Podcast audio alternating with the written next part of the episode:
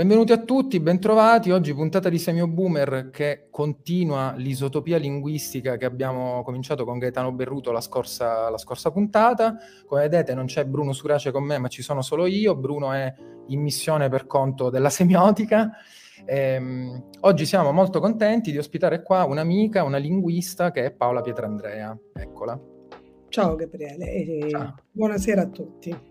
Ottimo, siamo molto contenti perché oggi presentiamo questo libro qui, appena pubblicato, pubblicato il 14, quindi il giorno che noi parlavamo con Berruto arrivava nelle librerie questo libro che si chiama Comunicazione, dibattito pubblico, social media, scusatemi, come orientarsi con la linguistica. E quindi oggi parliamo sostanzialmente di questo con, con Paola. Ehm, io ve la introduco, eh, come facciamo sempre. Dovete immaginare che questa mia introduzione sia, cioè nella mia testa dovrebbe essere come una cartolina di Andrea Barbato, come l'introduzione di Gianni Minoli, però io poi riesco a farla non così efficace, però insomma fatevela bastare. Allora, Paola, romana, demauriana, pasoliniana, ordinaria di linguistica a Lille, si è occupata di co-costruzione dei giudizi, dei giudizi epistemici, quindi qualcosa che ci interessa molto a noi semiologi, ehm, a cavallo tra linguistica cognitiva, pragmatica, analisi del discorso, grammatica delle costruzioni, construction grammar e linguistica dei corpora. Bene, questo è il suo lavoro, diciamo, scientifico ehm, eh, classico, diciamo, quello di cui si è occupata tanto come linguista. Adesso, sempre come linguista, sta in qualche modo proseguendo questo progetto di ricerca, questo programma di ricerca, applicando eh, appunto questo lavoro, questo metodo, questa prospettiva, diciamo, teorica alla progettazione e allo studio della democratizzazione del dibattito pubblico, con particolare riferimento, come capite dal titolo del libro che presentiamo oggi, ai social media. Eh, tra le altre cose, eh, come dire, ci fa piacere eh, oggi ospitare Paola a parlare di questo libro perché tra le varie mille attività uh, di cui Paola è promotrice, di cui fa parte, c'è una cosa molto nuova che in qualche modo stiamo per lanciare molto a breve, che si chiama Olindinum, che traduco dall'acronimo francese, è un osservatorio linguistico sul discorso, dis, discorso numerique, che in italiano sarebbe la comunicazione digitale per capirci, ehm, di cui Paola insieme a Edoardo Lombardi Vallauri è diciamo, la capofila, è un progetto italo-francese e in qualche modo eh, il libro di oggi rappresenta una sorta di palinsesto e allo stesso tempo di esito del lavoro che questo progetto comporta e, e in qualche modo produrrà. Eh, quindi, insomma, in qualche modo su Lexia a breve vedrete anche questa cosa eh, con questo acronimo, Olindinum.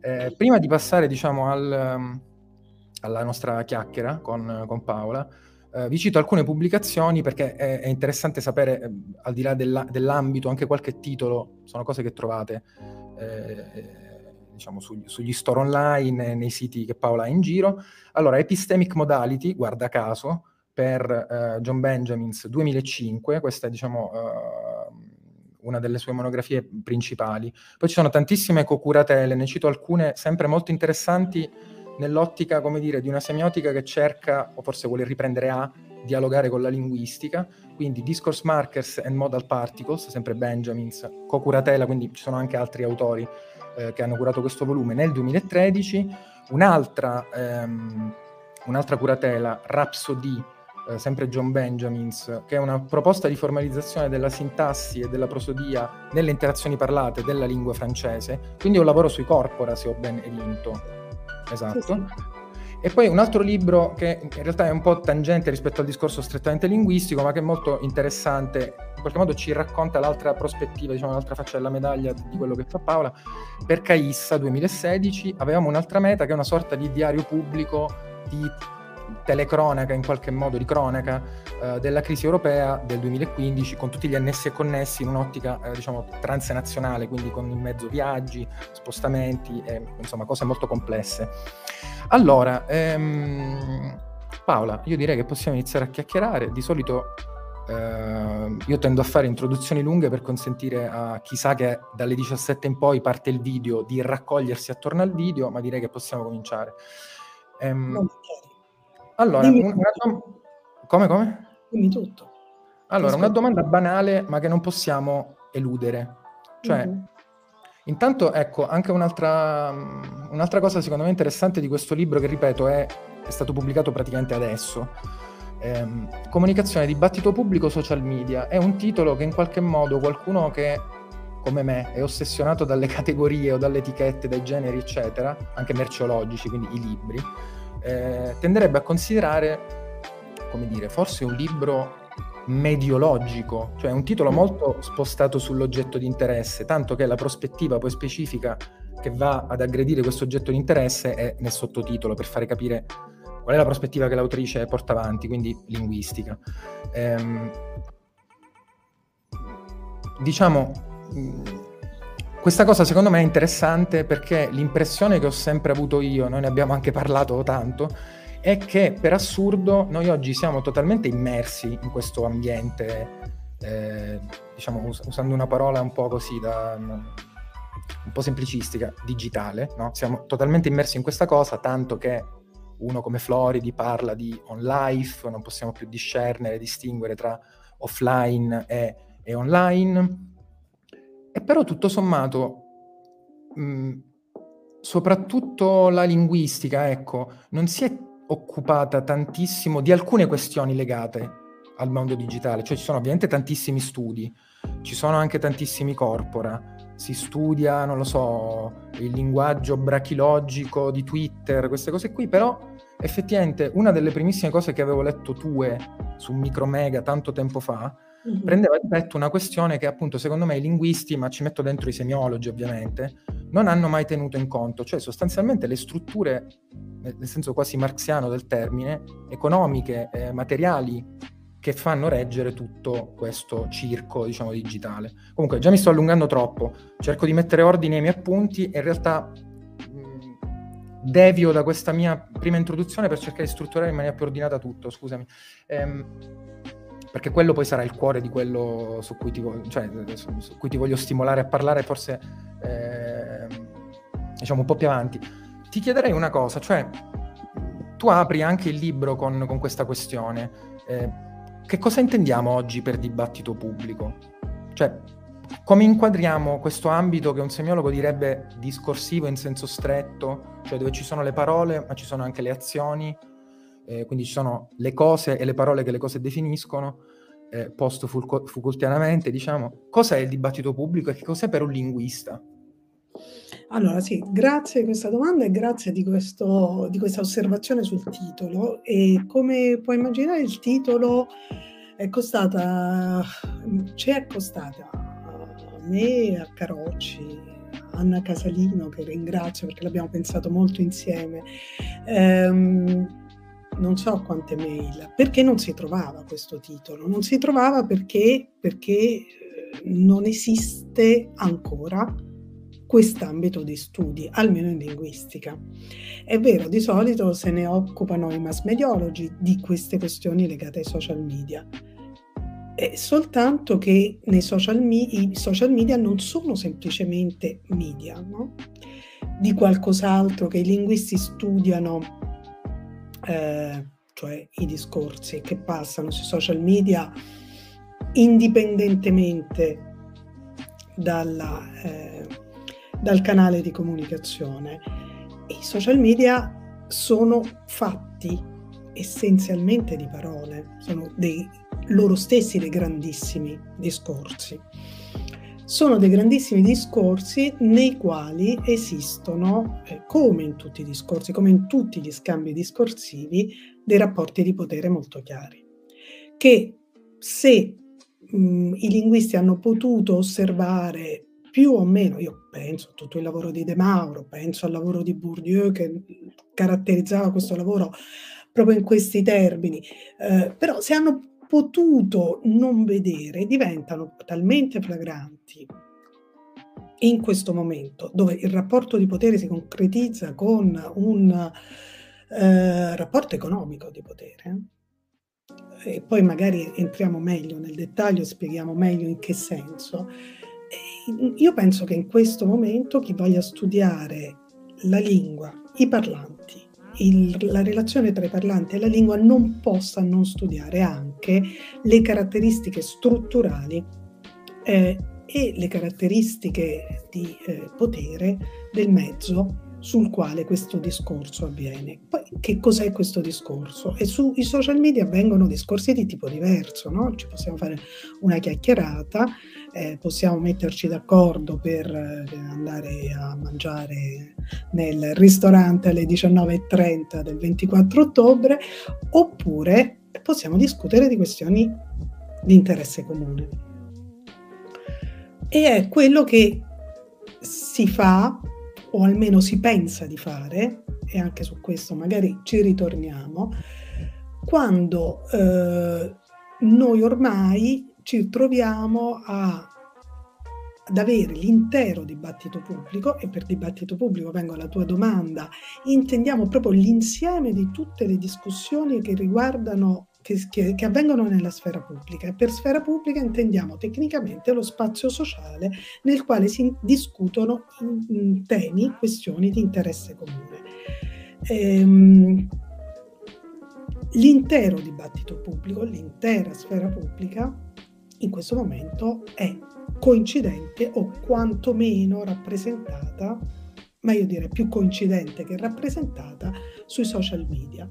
Noi tradizionalmente avevamo uno spazio pubblico ehm, che non piaceva a nessuno, nel quale c'era una separazione molto chiara tra i cittadini, le istituzioni, i media, eh, gli opinionisti, ehm, nei quali esistevano tempi e procedure, i decisori, eh? dimenticavo, quelli che prendono decisioni, tempi e procedure che permettevano la creazione o l'imposizione, perché non idealizziamolo il tempo che è stato assolutamente, ehm, che permettevano di far passare delle informazioni ai cittadini per lo più o nei casi più eh, um, utopici, diciamo, di creare, formare il consenso attraverso la discussione nei partiti per poi farla risalire verso i decisori con l'aiuto dei media, eccetera, eccetera, caso che se poi si vanno a studiare le strutture di potere che hanno sempre caratterizzato lo spazio pubblico,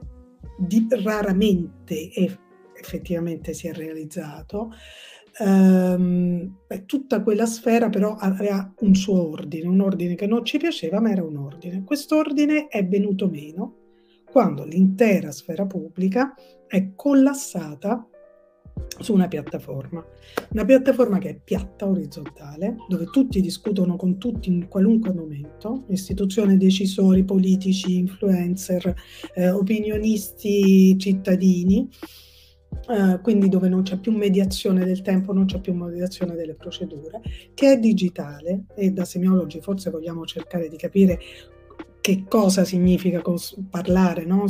comunicare su uno strumento digitale eh, con queste caratteristiche e che è commerciale. Questa è un'altra questione, perché noi in realtà abbiamo trasferito l'immenso, cioè la totalità del dibattito pubblico nelle mani di grandi agenzie di pubblicità che hanno uno scopo, che è quello di lucro.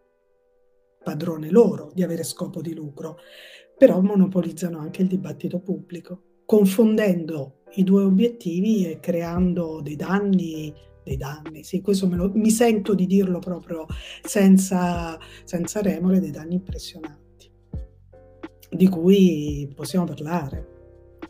Sì, eh, io avevo reintrodotto il fatto che oggi avremmo parlato di questo libro sulla nostra pagina di Lexia esattamente subito dopo, a ridosso del blackout social che c'è stato qualche giorno fa, per cui, ehm, come dire, era palpabile negli sms che siamo tornati a mandarci per qualche ora per, per dire che eravamo ancora vivi e che non, era, non, c'era Godzilla che mangiava le nostre città come in uh, Cloverfield o altri film catastrofici, ehm, cioè era palpabile l'ansia intanto di perdere un patrimonio di dati, di informazioni, eccetera, mm-hmm. o che ci fosse un qualche tipo di, mm, come dire, di slancio controsistemico, eh, quindi non lo so, un attacco a hacker rispetto a Facebook, WhatsApp, Instagram, eccetera.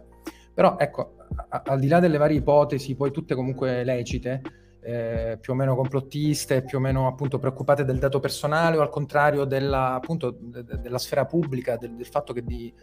Eh, cioè noi sappiamo che oggi si parla di certe cose, e cioè di tutto, soprattutto su, sulle piattaforme che abbiamo nominato, no?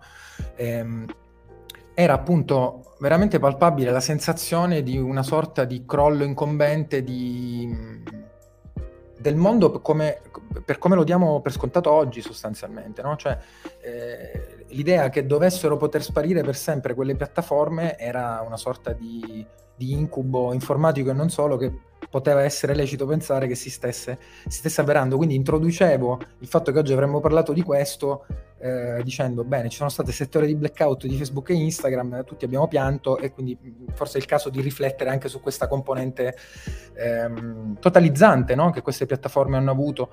E io tra l'altro qua mi sento anch'io di spendere, come dire, un giudizio personale, dopo anni a studiare cose come viralità, social media, gruppi Facebook, eh, nel mio piccolo forse penso che una, una scintilla di apocalitticità in senso echiano forse dobbiamo reintrodurla per evitare l'effetto di come dire, entusiasmo, illusione di orizzontalità come iperdemocratizzazione che forse a un mm-hmm. certo punto c'è stato, no? vedendo com- come funzionano tante cose bisogna essere quantomeno critici magari non in senso per forza adorniano, ma in senso kantiano. Comunque, ehm, quello che dicevi tu è molto interessante perché l'orizzontalità per noi vuol dire disintermediazione, ma appunto in realtà i social che mi consentono di, per esempio questo è una, un trend di questi giorni, che c'entra molto poco con quello di cui stiamo parlando adesso, però che dà l'idea dell'illusione di disintermediazione. Molte pagine Facebook stanno chiedendo di taggare gente famosa nei commenti per vedere se la gente famosa risponde. Quindi musicisti, personaggi dello spettacolo si stanno in qualche modo prestando a questo gioco. Questo ovviamente è bellissimo eh, da un punto di vista del fandom, della cultura pop, eccetera, però anche lì ci dimentichiamo che di mezzo c'è sostanzialmente un editore, cioè c'è sostanzialmente una struttura economica, tra l'altro fortissima, come quella di Facebook e tutto quello che questo comporta.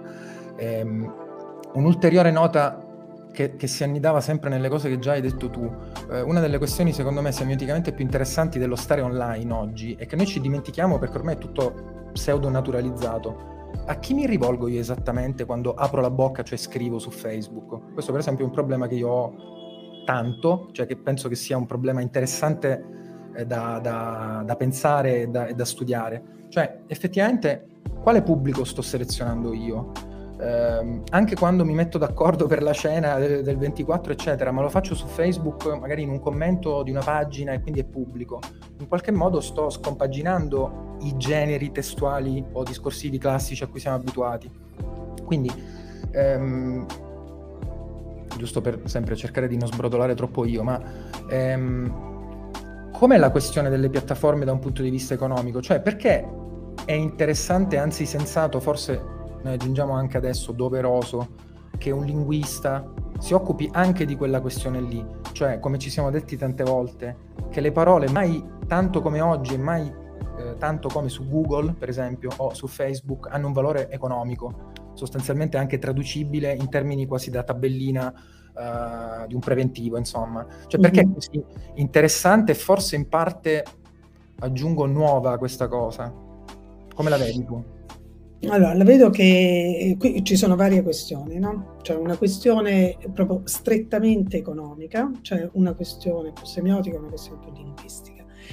Allora, la questione strettamente economica è circa l'entusiasmo che c'è stato nel 2006 facciamo un po' di storia, io penso che possa essere sempre utile, no? perché noi anche, abbiamo tutti questa grande familiarità con questi strumenti, ma forse non sappiamo nemmeno bene di che cosa si tratta. Allora, ricordare che internet è una rete fisica che eh, si è creata intorno agli anni 60-70, eh, è un primo passo. Su questa rete si è creato il web, eh, questa rete aveva una caratteristica importantissima, non era una rete centralizzata, ma era una rete distribuita, cioè non esisteva un nodo centrale, come possiamo immaginare, per chi si ricorda, per chi ha l'età, la SIP o Telecom, no?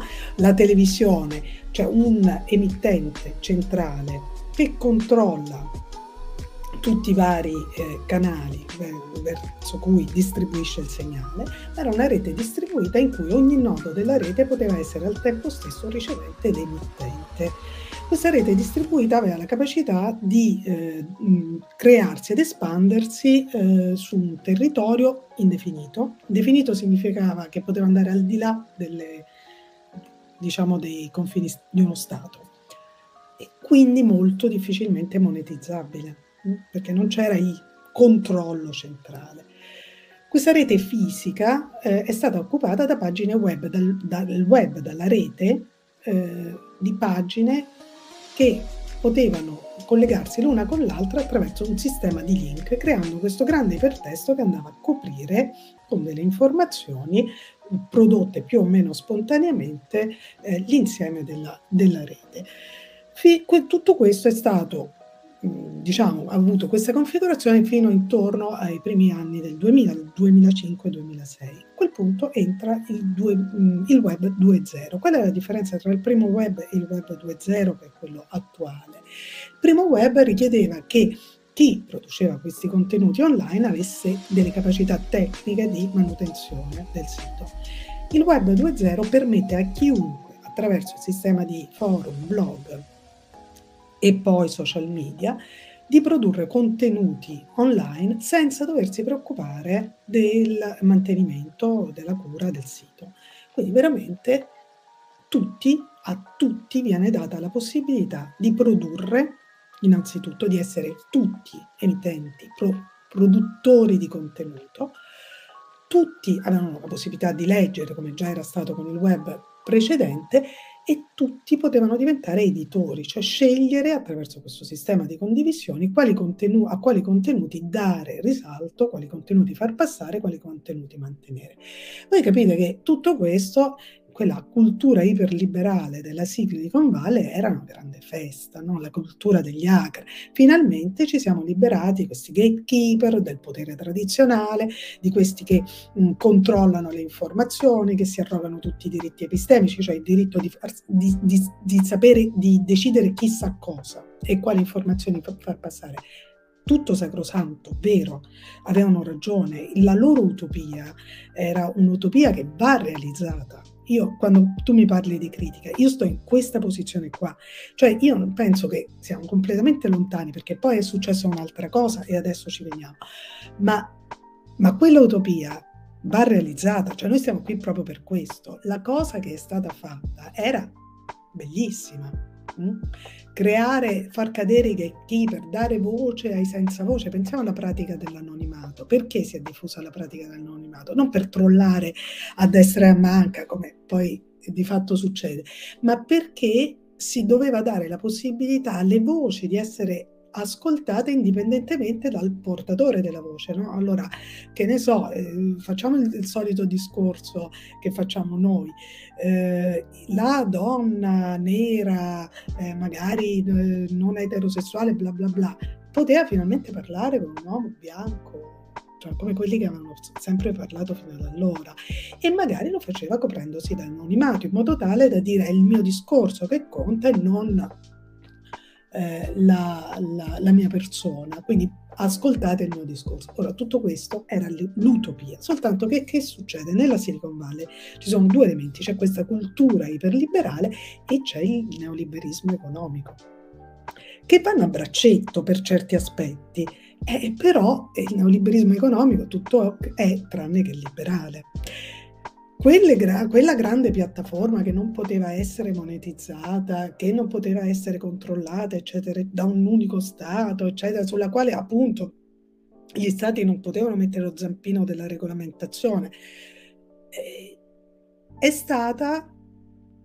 requisita da geni che si sono inventati prima delle loro piccole start-up, che poi sono diventati questi immensi colossi senza nessuna, nessun controllo, che hanno monetizzato essenzialmente la nostra attenzione, cioè da queste grandi agenzie di pubblicità, perché Facebook, Twitter, eh, Amazon sono agenzie di pubblicità innanzitutto come modello economico, le quali fanno passare certi modelli, certi messaggi pubblicitari mirati a certe persone, le trattengono in rete, si prendono tutti i dati di queste persone in modo tale da mirare in modo sempre più eh, preciso la, il tipo di pubblicità da, da inviare e ehm, attraverso questo modello economico essenzialmente selezionano loro tutti i contenuti che devono passare, selezionano loro tutte le persone che noi dobbiamo frequentare sulla rete, selezionano loro il tempo che noi dobbiamo stare sulla rete,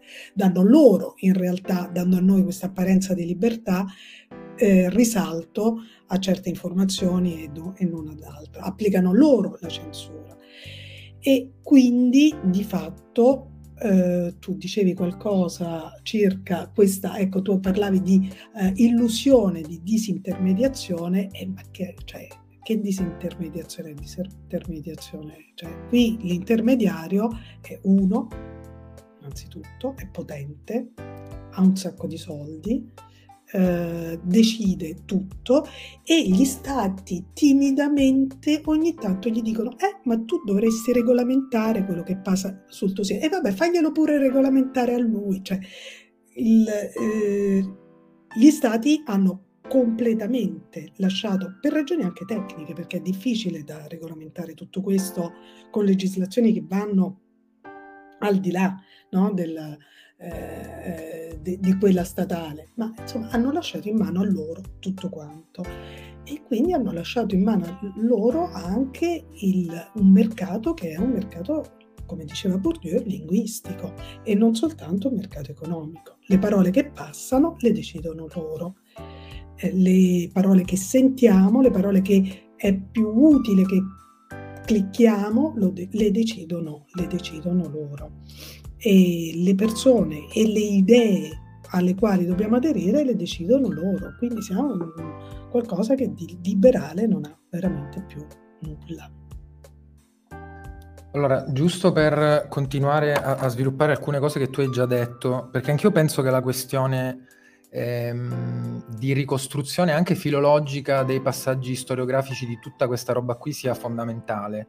Eh, cioè, giustamente appunto tu dicevi l'utopia era quella che noi vorremmo anche poter effettivamente eh, realizzare e qua mi piace ricordare perché per me è un personaggio mitologico l'opposizione tra due grandi geni ovviamente però con due idee completamente diverse di quello che avrebbe dovuto essere la rete e cioè da una parte Ted Nelson, grande utopista, eh, ideatore di una serie di progetti giustamente fallimentari, ma che in qualche modo è tra le tante cose ehm, inventore di tanti neologismi, tra cui appunto hyperlink e cose di questo tipo, lui di formazione sociologo, ma sostanzialmente un creativo che immagina un web radicalmente diverso da quello che abbiamo oggi, dove tutto è sequenziale comunque alla fine della fiera, ipertestualmente sequenziale quindi da una parte lui, l'utopista che vive in una roulotte ancora oggi e fa i suoi dispacci da, da YouTube, che comunque detesta, e Tim Berners-Lee che è quello che ha inventato l'HTML di oggi al CERN di Ginevra nel boh, 91, quello che è.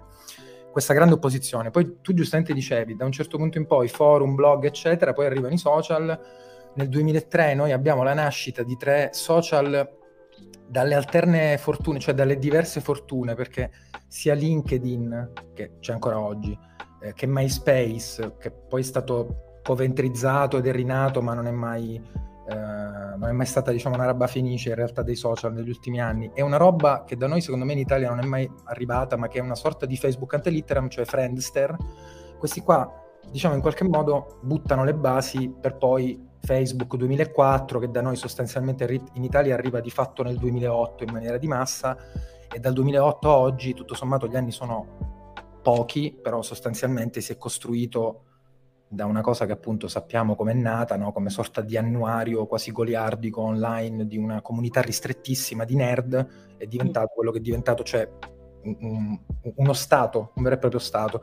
Ehm, tu poi citavi sostanzialmente in maniera cripto eh, la definizione, credo, di economia dell'attenzione di Sitton e di tanti altri pensatori, effettivamente questa è una delle cose più dibattute, cioè se sostanzialmente noi serviamo alle piattaforme, e comunque le piattaforme sono utili per noi nel momento in cui ci, pro, ci propinano, ci passano, ci consentono di produrre contenuti interessanti, è nella capacità di ritenzione del lettore di questo contenuto interessante che tutto il discorso economico si realizza dal clickbait fino ai tempi di permanenza sui siti che valgono soldi, mm-hmm. eh, fino a tutto il resto. Ehm, allora, sostanzialmente, vabbè, stiamo delineando un, in qualche modo co- controsemioticamente, diciamo, un po' più mcluanianamente, una, una, faccenda che ha a che fare con un determinismo mediologico di un qualche tipo. Cioè, effettivamente noi siamo tutto il giorno eh, davanti a queste piattaforme, le usiamo per la vita personale, per la vita lavorativa, fondendo tutto assieme, mescolando in una sorta di mega Macedonia. Eh, saluto Albert che ci commenta, adesso vediamo che, che domanda ci propone. Ehm, arriviamo un po' al cuore del, come dire, oltre alle premesse, arriviamo al cuore del libro e anche di quello che fai tu da tempo, sia come linguista proprio in senso stretto, da un punto di vista teorico, eh, diciamo il più astratto possibile, fino a tutta una serie di applicazioni poi molto concrete che vanno nell'ottica non tanto dello studio ma della progettazione di, cioè tutto quello che abbiamo detto comporta eh, la necessità che l'utente, il soggetto, chiamiamolo come vogliamo, abbia un certo tipo di strumenti a propria disposizione per capire quantomeno cosa gli è concesso fare, cosa può fare e cosa può decidere di non voler fare, per esempio. Quindi un'acquisizione di competenza che deve passare da un qualche tipo di formazione. Tu nel libro metti proprio al centro di tutto, è proprio la questione focale, e anche questo famoso Lindinum si concentra su, su questo, sull'idea che sia necessaria una educazione digitale, democratica, quindi disponibile per tutti. E qua aggiungo io, perché è una cosa che mi preme molto, come dire, pensata per tutti i possibili step, per esempio, di un percorso di formazione classico, tradizionale, come quello della scuola, dell'obbligo. Mm. E questo lo dici anche tu, ovviamente. Cioè, educazione digitale fondamentale, ce ne siamo occupati, se ci pensiamo, in ambito pubblico, tutto sommato poco. Ci sono tanti progetti sperimentali, tante cose interessanti, però non è una cosa che è al centro dell'agenda, per esempio, politica, direi proprio di no. E e come e in che modo dentro questa educazione digitale può rientrare un'educazione linguistica in senso stretto? Cioè qua, qua mi pare che questa sia proprio la faccenda fondamentale. Nella cosa che tu giustamente declini da linguista come educazione linguistica, io ci metto dentro l'educazione semiotica in senso più generale, come diciamo framework, come framework generale. Cioè come, come si può fare questa cosa qui e diciamo, giusto per parlare del libro che oggi è lo spunto, ma effettivamente ci interessa capire di cosa parla e spiegare di cosa parla, come la tratti tu questa cosa nel libro? Allora, ehm, insomma, quello che abbiamo delineato finora è un, una situazione di squilibrio di potere enorme che ha soluzioni, non ha soluzioni giuridiche, questo vabbè, non, entriamo nei dettagli, né può limitarsi al debunking, a queste pratiche che sono pratiche che possono molto mh, mm, cronofagiche e, e mh, mm, che possono essere gestite bene dagli addetti ai lavori tutti i commentatori sono d'accordo sul dire che sui social, bisogna, sui social, sul web, bisogna imparare a starci, anzi bisogna insegnare a starci, sapendo che eh, deve insegnare a starci una generazione che magari nemmeno c'è nata sui social, una generazione che, che insomma, che, cioè, c'è già uno squilibrio, no? gli insegnanti non sanno bene nemmeno loro cosa dovrebbero insegnare. Io credo che è quello che ho cercato di far passare con questo libro, che la linguistica possa fare non tutto, chiaramente ma tantissimo, e questo almeno a tre livelli. Innanzitutto, che cos'è un dibattito? Cioè tornare a, ri, mh, mm, a capire fondamentalmente che cos'è l'argomentazione che cos'è l'argomentazione, come si distingue dalla dimostrazione, come si distingue dalla manipolazione.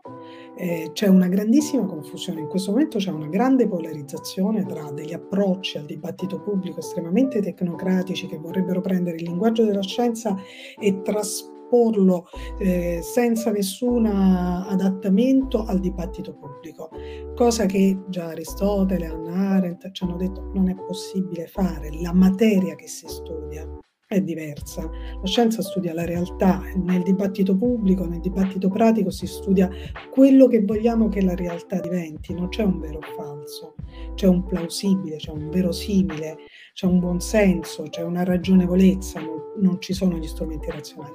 Dall'altra eh, c'è il populismo e l'idea che si può dire tutto, qualunque cosa, vale tutto, eh, va bene tutto. E populismo che poi magari se uno se lo va a analizzare sembra così eh, capace di parlare alla pancia delle persone, che in realtà è una fonte di manipolazione importante.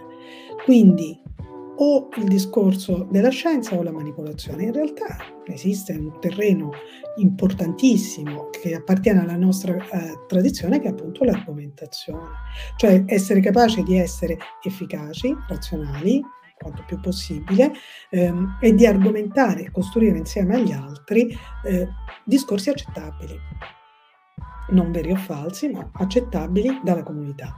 Questa è una risorsa che appartiene agli studi del linguaggio in senso lato e che va assolutamente ri- riscoperta, specie se vogliamo parlare di argomentazione online, retorica online, quando appunto tutti gli studi di retorica antichi ci dicevano quanto la preparazione eh, e quanto la realizzazione dell'argomentazione fossero parte integrante del messaggio, da, dell'efficacia e della correttezza del messaggio da far passare. Quindi educazione all'argomentazione. Poi c'è un'educazione semiotica generale che gli studi del linguaggio, sul linguaggio danno. Cioè, noi appunto, lo dicevi tu prima, eh, quando siamo online pensiamo no, alle, ai, alle componenti fondamentali del linguaggio di Jacobson, beh, è cambiato tu, cambia tutto rispetto al modo in cui siamo abituati a pensarle. Innanzitutto l'emittente chi è? Boh, non lo sappiamo. Quando riceviamo un meme, chi l'ha prodotto non lo sappiamo. La, il principio di identificabilità della fonte di Hockett salta, non lo sappiamo. Il destinatario, chi è? A chi sto destinando il mio messaggio? A te per mettermi d'accordo per la cena? A, ai miei colleghi d'ufficio? A chi leggerà questa cosa tra 10 anni, 20 anni, 30 anni? Eh, a chi mi ricatterà perché sono andata a cena con te? Non lo so.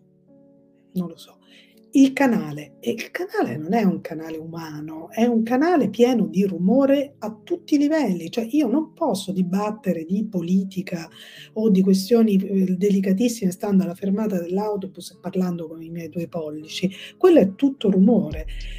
Eh, e poi siamo nello scritto, siamo nel parlato. Chi scrive di solito pensa di stare parlando e chi legge invece pensa di stare leggendo, c'è uno scollamento, la temporalità è scollata. Io sto scrivendo, penso ad una conversazione, ma eh, sincrona e in realtà l'altro mi, sta, mi leggerà tra sei anni senza contesto, eccetera. Eh, c'è una multimodalità intrinseca, quindi voglio dire, avere una sensibilità semiotica generale permette di capire quantomeno quello che stiamo facendo, che mh, provoca automaticamente una eh, regolazione di quello che si produce online, di quello che si riceve, delle condizioni in cui si lavora. E poi c'è tutto un capitolo molto importante che i social in quanto tale, per la loro richiesta di eh, brevità e efficacia, per il funzionamento delle comunità che si creano sul web che hanno bisogno di un sodalizio tutto particolare perché esistono solo nel web e che quindi eh, impediscono alcuni meccanismi di controllo delle manipolazioni discorsive, eh, per il fatto di essere un grande ipertesto dove uno può prendere, tagliare liberamente, ricucire, eccetera, sono un terreno assolutamente propizio alla manipolazione linguistica. E la manipolazione linguistica, la linguistica per fortuna la studia, la studia già da tanto tempo, cioè sa dirci, guardando solo la forma dei discorsi, questo è un discorso che non vale nemmeno la pena approfondire, questo è un discorso che è meglio lasciare cadere. Quando un discorso invece ci sembra filare, ci sembra non manipolatorio, a quel punto noi possiamo fare debunking e andare a vedere se quello è vero. Non è che facciamo debunking sulle cose false, che capiamo subito che sono false, perché noi perdiamo una quantità di tempo. Andiamo a verificare le cose che ci sembrano vere. E allora a quel punto apriamo una strada per un dibattito, per un discorso, per delle idee effettivamente da, da proseguire. La linguistica ha questa grande capacità, mi permette di ehm, andare a identificare quello che vale la pena approfondire quello che distinguendolo da quello che non vale la pena, senza dover conoscere tutti i contenuti, ma guardando solo alla forma delle, eh, de, del discorso, no? la forma delle, dei discorsi che circolano e questo è, è uno strumento assolutamente importante. Io nel libro appunto vado nei dettagli, racconto quali sono le forme della manipolazione, racconto quali sono le forme del... Eh, diciamo quali sono le caratteristiche semiotiche della rete che fanno sì che mh, alcune condizioni propizie per la manipolazione si creino. Qui parlando, abbiamo parlato per ora solo di questioni meccaniche, c'è dolo sulla rete, questo non possiamo non dirlo, cioè esistono le ciberguerre, è una delle poche cose che non sono complottiste, esistono, c'è intenzionalità in molti casi nel mandare mh, all'aria un dibattito, eh, nel far perdere fiducia ai cittadini nella possibilità stessa della democrazia. E questo per, nello scontro che esiste tra potenze commerciali, tra potenze politiche, eccetera eh, attraverso lo strumento dei bot, degli haters, dell'astroturfing, cui se volete, delle fake news, di cui si può parlare. Tutta questa roba qui esiste, avere delle armi di protezione che ci permettano di non metterci a litigare con un bot iraniano eh, per ore pensando che, che, sia uno scemo che passa su Twitter e che provoca, beh, insomma un'utilità ce l'ha per stare, per stare online efficacemente, correttamente e cercare di approssimarsi verso quell'utopia no? di questo spazio bellissimo, libero, orizzontale.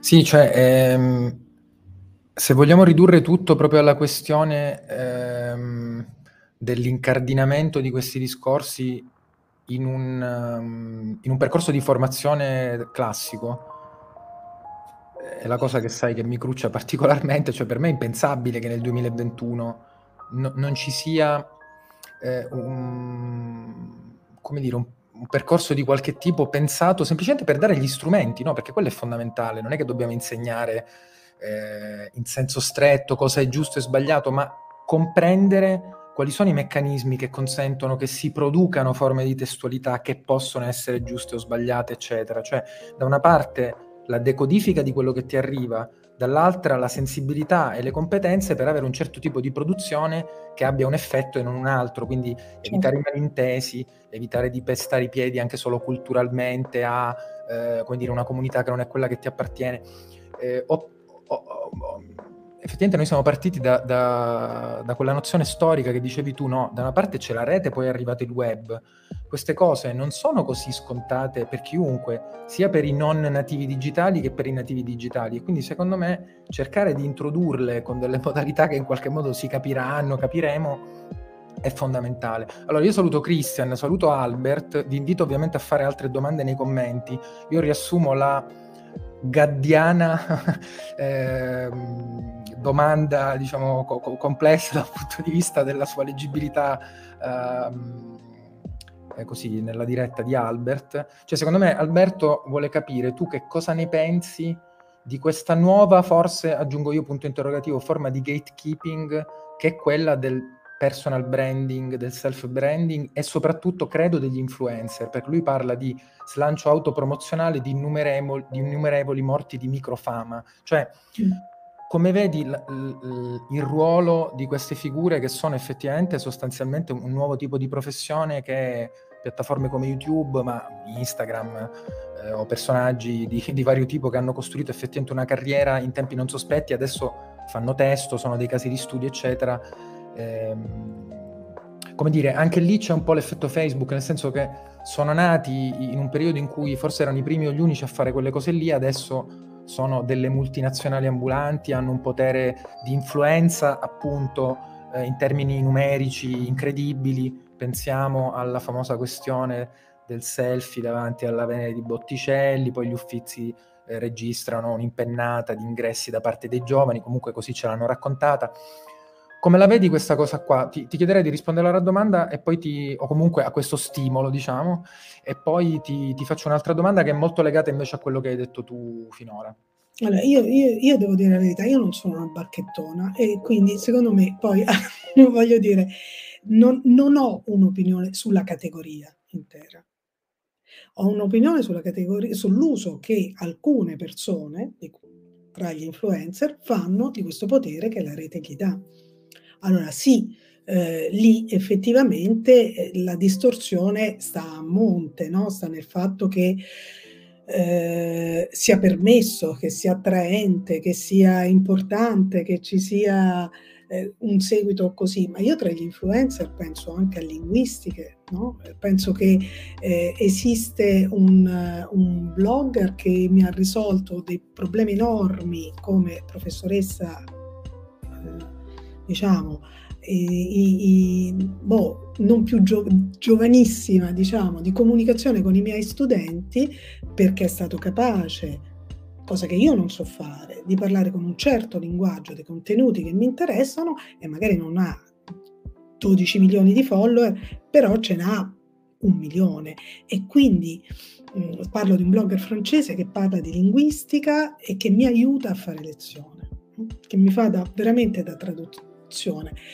Quindi il, non credo che sia l'influencer in sé il problema, il problema è quella eh, promozione e, eh, come dire, commodificazione della persona che non riguarda solo gli influencer, ma che ha percorso tutto il XX secolo e che ovviamente questo strumento non fa che esaltare. Insomma, il problema viene da, da prima, no?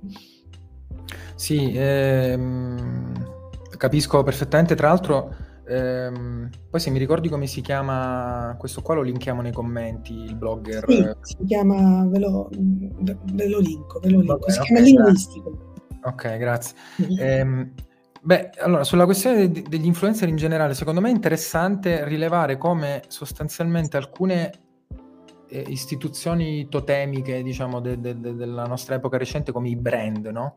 Noi da semiologi sappiamo che dalla marca non si esce, lo dice Gianfranco Marrone molto bene, cioè tutto è brand. Eh, se non è fast food sarà slow food, se non è super logo e super branding saranno logo di Naomi Klein, cioè in ogni caso è un discorso eh, dialettico per cui non si esce da quelle logiche che poi se vogliamo andare a sfruculiare ulteriormente sono di tipo mitico, in uh-huh. senso un po' partiano, un po' levistrossiano, eccetera. Secondo me è interessante vedere come c'è una fondamentale una sostanziale disperazione da parte dei brand, dentro i brand metto anche le istituzioni come per esempio i musei, nella ricerca di una forma di coinvolgimento di soggetti che sfuggono perché è difficile leggere il presente e quindi in qualche modo si sa che coinvolgere un influencer è un'arma buona a tutto per fare diciamo numero da quel punto di vista, ma è tutto molto più complicato. Ehm, però non ci addentriamo in questa cosa perché sennò, eh, come dire, mi, mi perdo per prima io. Ehm, ti voglio fare una domanda molto legata a quello che hai detto proprio sull'apporto squisitamente linguistico. Poi vedo che i commenti e le, e le domande fioccano, quindi poi li leggiamo. Ehm, allora, tu sei eh, una linguista che ha una formazione, diciamo, che io ho cercato di delineare con quattro parole chiave, quindi un approccio cognitivo, la grammatica delle costruzioni, la pragmatica, eccetera. Però è fondamentale, questa è una cosa che mi interessa molto perché a noi semiologi manca, l'ho detto anche quando c'era Berruto, ehm, la questione dei corpora. Mm-hmm. Mm. Quanto è importante la costruzione di un corpus con tutte le problematiche epistemologiche, metodologiche, tutta la rappresentatività statistica, eccetera, del caso, però quanto è importante poter confidare sulla costruzione di un corpus fatto bene nel momento in cui noi studiamo questi benedetti social media. Come la vedi tu? Cosa hai fatto tu? Se vuoi dirci qualcosa su questo tema. Sì, che sono dolori, per la, sera, la, la, stessa ragione per cui sono dolori tutto il resto, cioè che tutte le nostre parole scritte su queste piattaforme appartengono alle piattaforme le quali a un certo punto si sono accorte che gli linguisti li studiavano, eh, non solo i linguisti chiaramente, insomma che i ricercatori in generale le studiavano, hanno cominciato a mettere delle restrizioni sempre più forti sulla possibilità di usare questi dati. Allora diventa fondamentale, sarebbe fondamentale, è fondamentale, e però diventa sempre più difficile. Eh, non, non, si, non, si, può fare ricerca su quello che avviene in generale nella lingua, questa chiedo scusa, è un'adesione quasi ideologica, senza vedere come parlano i parlanti, chiedo, la, la, banalizzo, ma insomma c'è chi ritiene che si possano studiare le competenze dei parlanti senza studiare la loro performance, il modo in cui loro eh, eh effettivamente realizzano la lingua.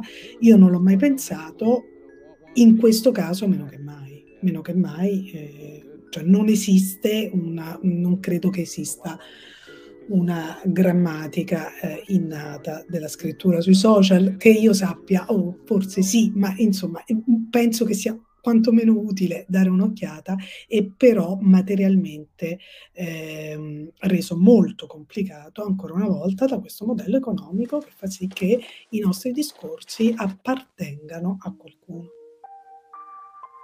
Beh, se ci pensiamo, ora giusto per citare un po' di buzzword che si sono, mentre passano i motorini, ehm, un po' di buzzword così alla moda, però effettivamente da quando c'è stato lo scandalo di Cambridge Analytica, da quando c'è stato il GDPR, eccetera, fare ricerca in questo modo è diventato veramente complicato. Prima era un po' più facile ottenere l'accesso alle API, alle API e quindi prendere i dati, i metadati e questo è un grosso problema per chiunque sia quantomeno in Europa, poi probabilmente nell'ambito statunitense funziona in maniera diversa, mm. è una questione secondo me cruciale che ha senso sempre più cercare di interrogare per capire come, come risolverla. Insomma.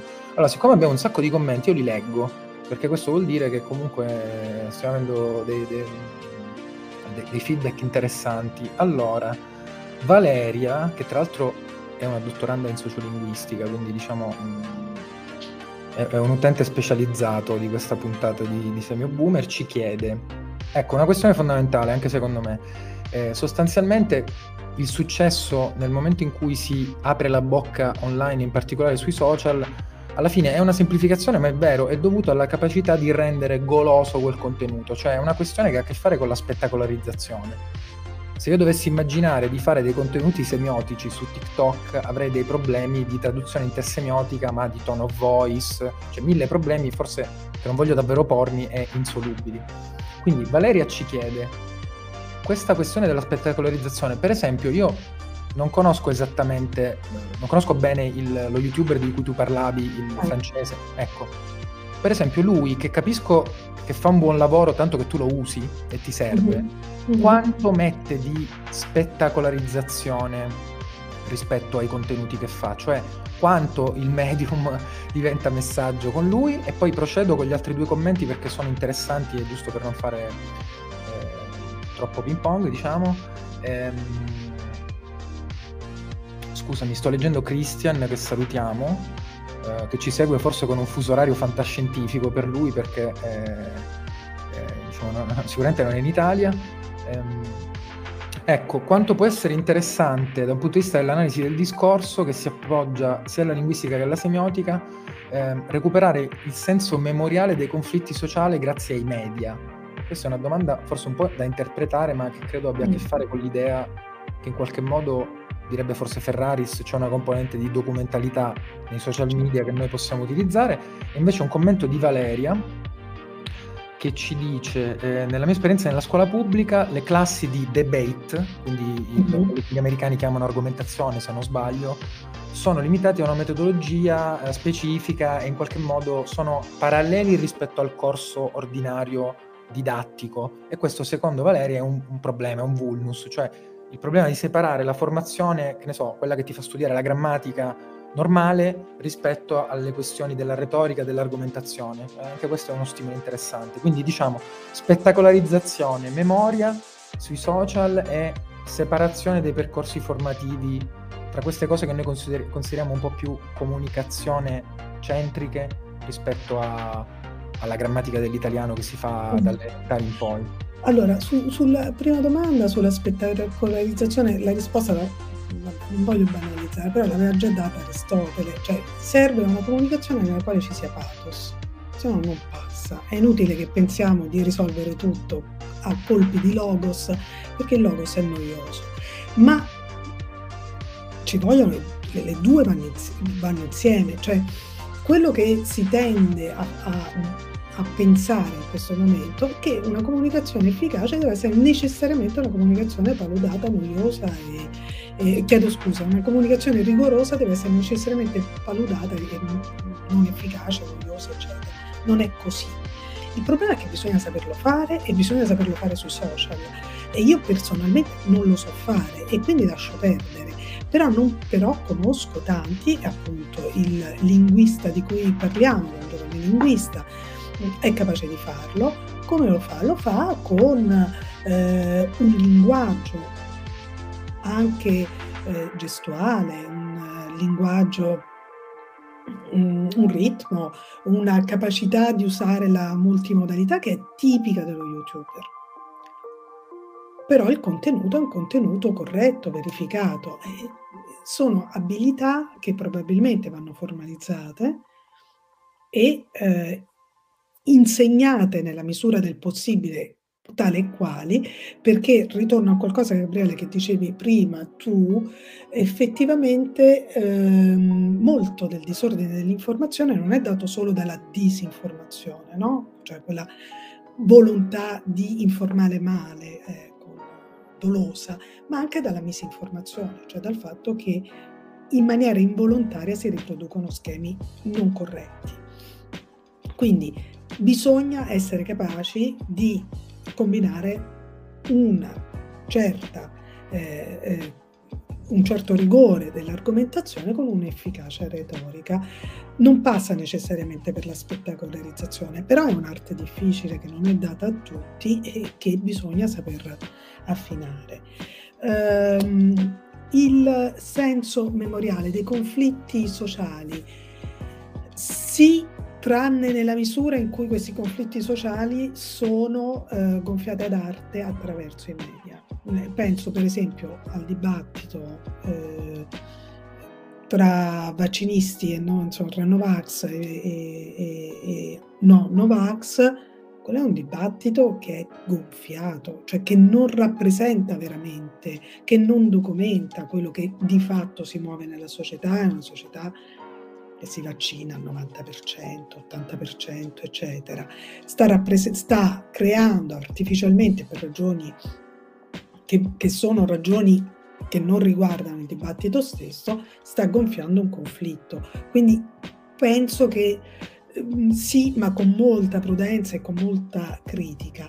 L'ultima domanda su quella sull'educazione, ma è chiaro che eh, eh, no, questa separazione disciplinare non ha mai funzionato, però è chiaro pure, questo lo dico da linguista, che penso che nella comunicazione, nell'educazione, debba esistere il momento in cui c'è una pratica di riflessione sull'argomentazione, cioè non limitarsi a quello, perché se no rimane vuoto, ma non limitarsi nemmeno a innervare tutte le discipline con un debate organizzato, cosa importante, senza che ci sia una riflessione su quello che si fa e quindi una capacità poi di generalizzare e di trasporre da una disciplina all'altra, da un momento educativo al pedagogico all'altro, quello che si è fatto.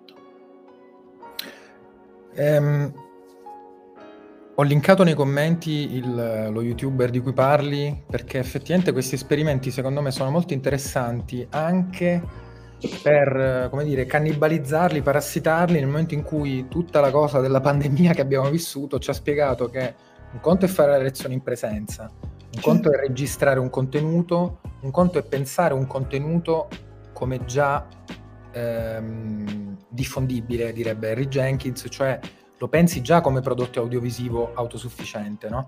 E questo è un problema che con la didattica a distanza tutti quelli che, che insegnano, che fanno corsi, che fanno formazione hanno dovuto fronteggiare. Cioè l'idea di ripensare una cosa complicata come può essere, non lo so, complicata o semplice in realtà, no? Cioè l'idea di parlare di contenuti di natura linguistica o retorica o semiotica o quello che vogliamo su una piattaforma oggi molto irreggimentata per quanto riguarda generi testuali, eh, format come YouTube o come Twitch o come TikTok, ehm, cioè ci impone un ripensamento quantomeno nelle modalità per- performative, quindi casi diciamo virtuosi di, di, in qualche modo divulgatori come questi secondo me sono interessanti perché poi sappiamo che c'è tutto un altro, un altro tipo di divulgazione e qua entro in qualche modo nel giudizio personale che va a parare su quella questione, diceva Valeria, della spettacolarizzazione in un'ottica, secondo me, lontana da quello che dovrebbe fare un formatore che è pagato per essere un formatore, quindi nel discorso pubblico. Si va verso il coaching, verso altre cose che secondo me sono mh, mm, dei distrattori, ecco, rispetto al successo, per esempio, di cose come la filosofia o la linguistica o la semiotica in un discorso più generale. Ehm, allora, sto pensando un attimo a cosa possiamo per concludere, perché siamo a 59 minuti di diretta, non ti vorrei trattenere ulteriormente. Tra l'altro, sono venute fuori tutta una serie di questioni, secondo me interessanti anche dalle, dalle domande. Ehm, ma, ehm, ma, ti chiederei una cosa che tu eh, a un certo punto tiri fuori con una terminologia, diciamo, più specifica, che in realtà è anche, tra l'altro, mo- molto, molto semiotica. Abbiamo, abbiamo, allora, noi abbiamo inquadrato il problema da un punto di vista, diciamo, materiale, cioè sostanzialmente eh, digitale, di rapporti di potere, eccetera. Abbiamo discusso come, tra virgolette, semioticamente, come termine iperonimo possiamo inquadrare la questione, quali sono le, le cose di cui quantomeno un linguista può occuparsi, quindi la questione della manipolazione, la questione degli impliciti, del... Ehm, dire, del, della comunicazione in qualche modo surrettizia, quali possono essere gli antidoti o quantomeno le competenze che si devono poter acquisire per avere una possibilità di risposta. No, come dice Roland Barthes, a un certo punto in un suo saggio sulla pubblicità del 68 dice noi non dobbiamo ignorare la pubblicità, no? che all'epoca era il grande totem polemico, noi dobbiamo capire come funziona, esatto, e andare a disinnescare, e andare a disinnescare con gli stessi strumenti che in qualche modo la pubblicità stessa ci offre e ci, ci propone come strumenti involontariamente di eh, decostruzione di quel discorso lì tu a un certo punto spieghi, ehm, cioè proponi l'idea, scusami, di un common ground che può essere costruito e che però ancora non c'è nella comunità di utenti, che poi è molto eterogenea perché include eh, il singolo utente che non fa nulla sui social e quello iperattivo che produce una quantità di testualità online incredibile, oppure l'influencer. Ecco, questo common ground, che cos'è in senso stretto per te? Come lo vedi? e come può essere in qualche modo costruito? Allora, il common ground tecnicamente in pragmatica è l'insieme di proposizioni, di giudizi che possono essere dati per presupposti durante un discorso. Ovviamente il common ground si costruisce, ci hanno insegnato eh, gli, gli, gli, insomma, gli, specialisti di pragmatica, si costruisce nel discorso, attraverso il discorso e è un common ground dinamico che evolve. Um, questo succede a livello di una singola conversazione, ma può succedere anche a livello di una comunità che condivide un common ground, una visione condivisa della realtà può succedere anche al di là, a, a, un livello ancora più largo, cioè all'insieme di un dibattito, nell'insieme di un dibattito pubblico. Quello che si vede in questo momento è che il common ground è estremamente parcellizzato, no? si parla di bolle, di bolle di informazione, di echo chamber, eccetera. Ognuno è ristretto e ha un common ground condiviso solamente con un nucleo molto ristretto di altri, di altri utenti. Andare a eh, creare dei presupposti condivisi fra tutti passa per una consapevolezza comune. Questa, diciamo, io ho usato un termine tecnico, ma è un termine usato anche molto da, eh, da Hannah Arendt, eh, da Aristotele, si può parlare di senso comune, bisogna andare a costruirsi no? un senso comune, il senso comune si è completamente vaporizzato, disgregato. Come lo si fa? Eh, si fa molto passando per la consapevolezza del discorso, la piena consapevolezza del discorso che quel senso comune lo sta costruendo. Questo significa consapevolezza semiotica, ma concludo veramente in modo intuitivo, poi nel libro io mi dilungo in tutta una serie di spiegazioni più tecniche su che cosa questo voglia dire, però quando si parla, avere consapevolezza significa innanzitutto aver chiaro il riferimento, dicono i linguisti, cioè quello di cui si parla. Siamo io e te sicuri di stare parlando della stessa cosa? La risposta di default è no. E noi di questo dobbiamo esserne consapevoli, perché di solito non, i due, due, par- due linguisti, lapsus, ma due parlanti in generale non parlano della stessa cosa, e meno che mai sui social media. Siamo sicuri che quello che stiamo predicando delle cose di cui di, di parliamo sia chiaro a tutti e sia detto in modo esplicito? Anche qui la risposta di default è no, è qualcosa da costruire. Siamo sicuri che le esistano de delle ehm, che siano espliciti e chiare le relazioni tra le varie predicazioni? Ehm, siamo sicuri che capiamo perché stiamo parlando, qual è il nostro obiettivo illocutorio? Allora, noi dobbiamo dare per scontato che in qualunque conversazione, per come sono fatti gli umani, di solito no, e ognuna di queste cose va costruita e verificata via via, senza attribuire all'altro cattive intenzioni quando non ci capisce e così via.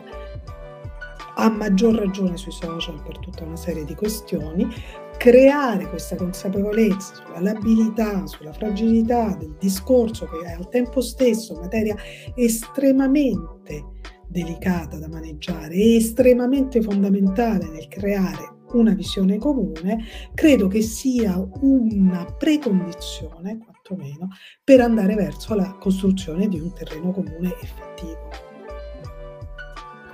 Allora Paola, io direi che non ti